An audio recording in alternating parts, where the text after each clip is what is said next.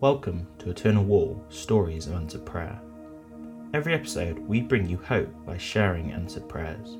These prayers are from normal people just like you who have prayed to Jesus and experienced Him answer. Like what you hear?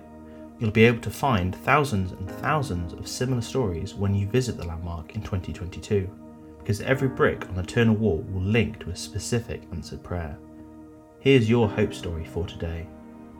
In 1997, my depression got the better of me, and I thought everyone and everything would be better off if I were dead. I cried out to God to show me that my life was worth keeping, and something amazing happened.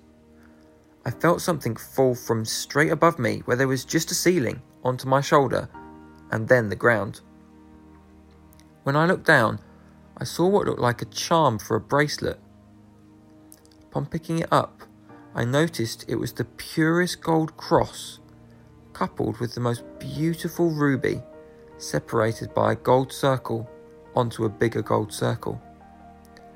The ruby was blood red, and then I was reminded of the Ray Boltz song, One Drop of Blood, where it says, All my sins are on the scale, and then just one drop of blood from Jesus tips the scales of judgment the other way. I still have trouble with depression, but I think back to this miracle and how much God loves me, and it keeps me going on. Find out more about this incredible project by searching Eternal Wall UK on social media. We'd love you to be part of our Hope movement too. Join us to make hope visible by sharing your own answered prayer at eternalwall.org.uk forward slash testimony.